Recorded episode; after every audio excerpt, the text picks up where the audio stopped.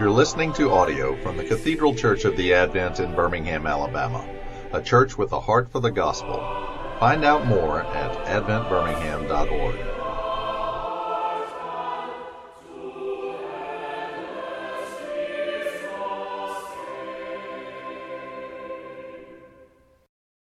Let us pray. In the name of the Father, and of the Son, and of the Holy Spirit. Amen.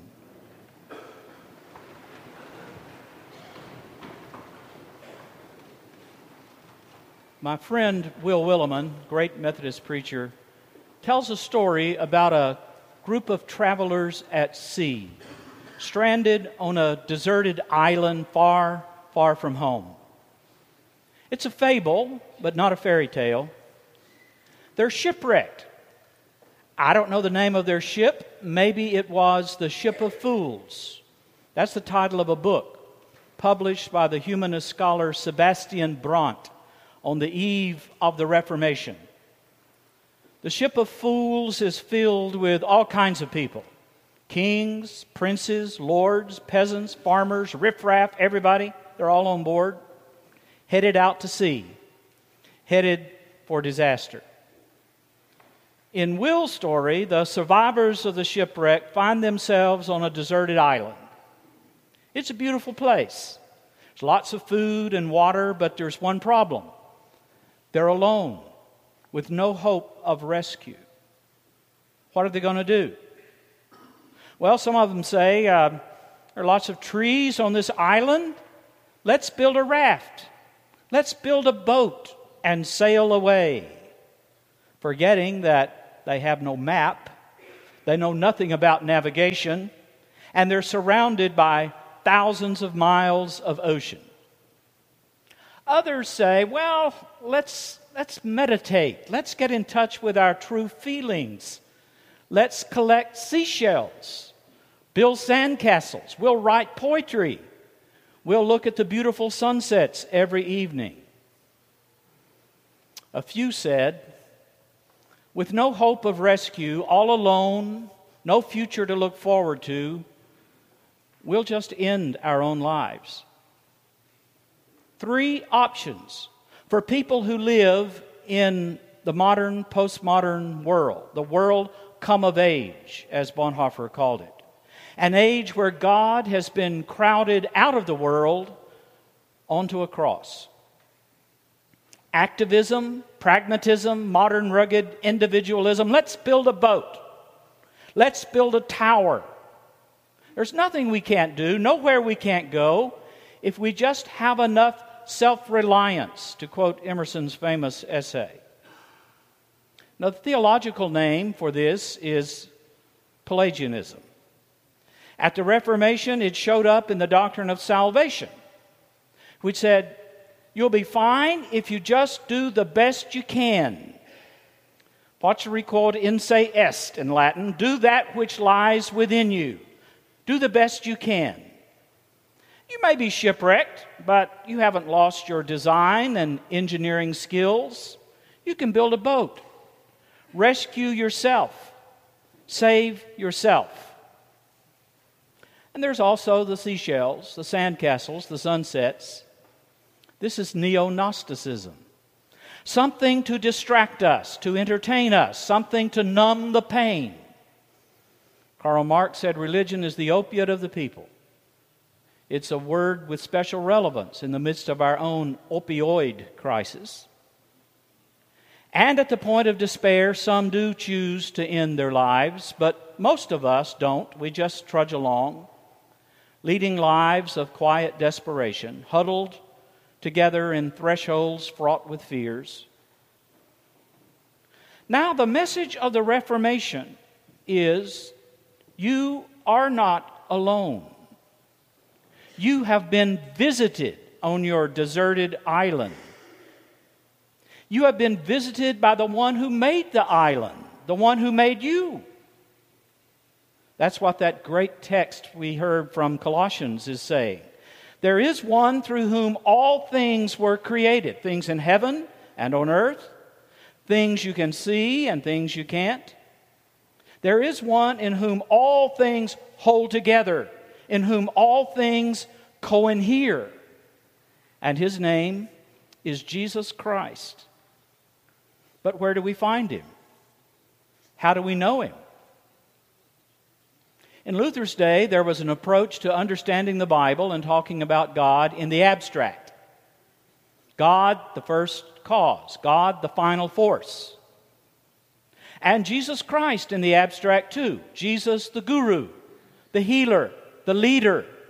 Maybe the best one on offer in your neighborhood, but still only one among many.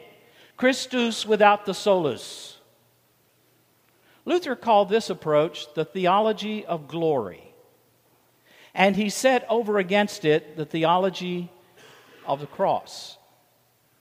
The theology of glory is trying to get off the island by building your own boat, or trying to find the spark of divinity hidden deep within, your own stairway to paradise. The theology of the cross is where God comes to you at the extremities of life. Luther is the great theologian of Advent and Christmas on the one hand, and of Holy Week and Easter on the other. For the Christian life, like the liturgical calendar, hinges on these two points. Where do you find God, Luther says? In a mewling, puking baby in a manger, to use his own words. And as a newly minted grandfather with a 2-month-old grandson, I can bear witness to the truth of that description. Although he's the most beautiful grandbaby in the world. In a baby in a manger. There you see him. In a man on a tree. I wish I was God, Luther once said. You know, if I was God, you know what I would do? Well, I would call the devil in on the carpet. I would tweak his nose. And I would squish him right into the carpet.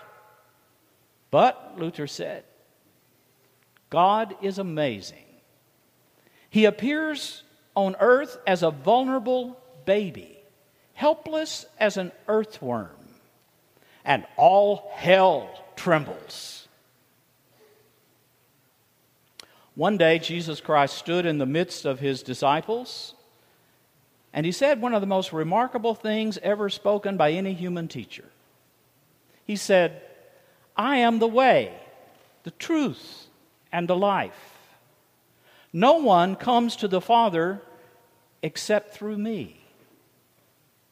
I hope you feel the full embarrassment of those words, because they challenge every relativism and every hedonism that marks our world today.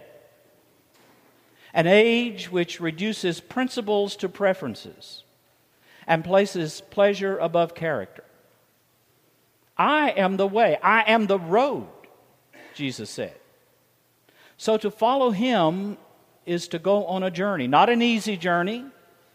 It's like the pilgrim in John Bunyan's story, The Pilgrim's Progress. There are lots of twists and turns. There are dragons to meet along the way.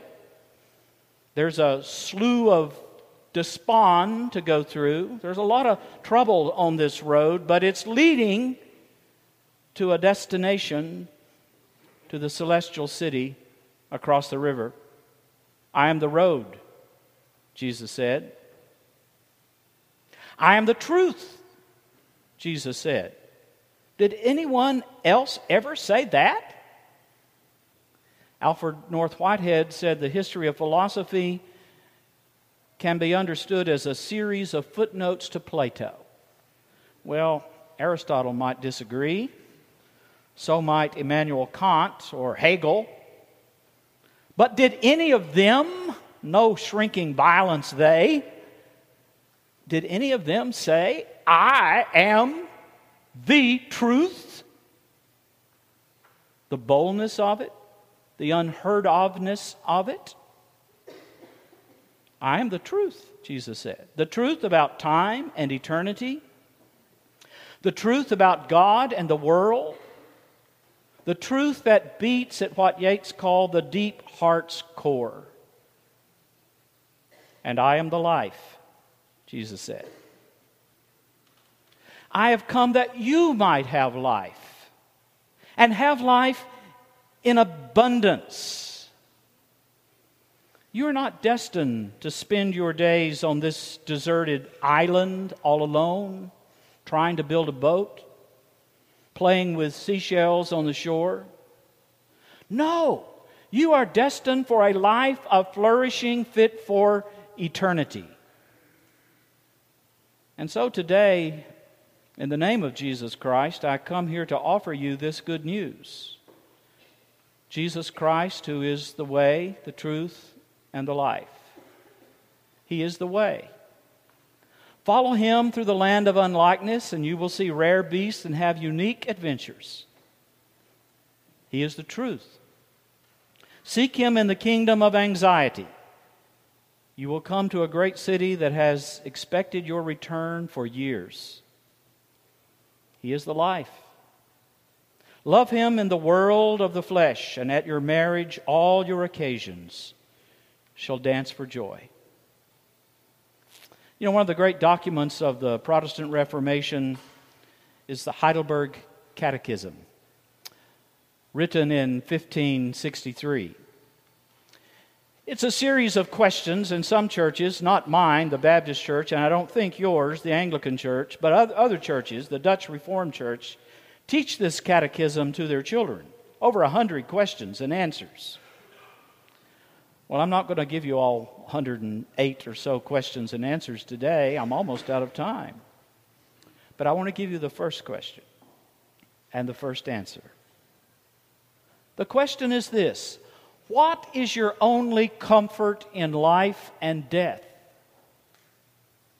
Think about it.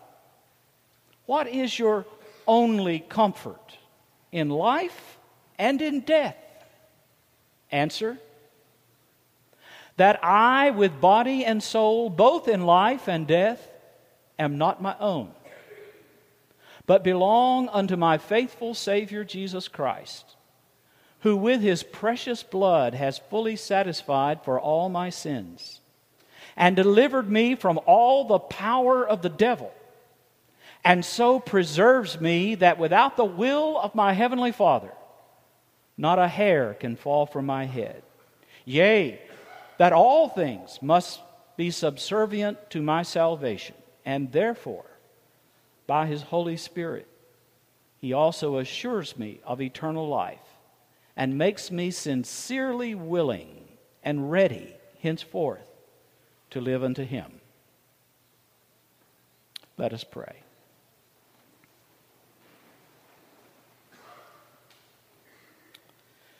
Dear Heavenly Father, we thank You for the gospel of the Lord Jesus Christ, He who is the way, and the truth, and the life.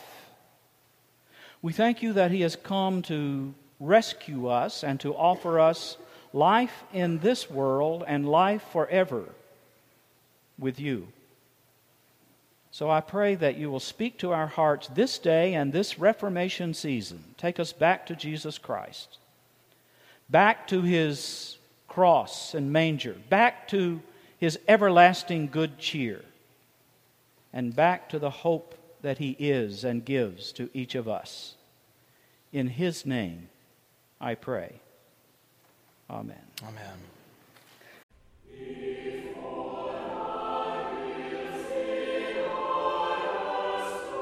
You've been listening to audio from the Cathedral Church of the Advent.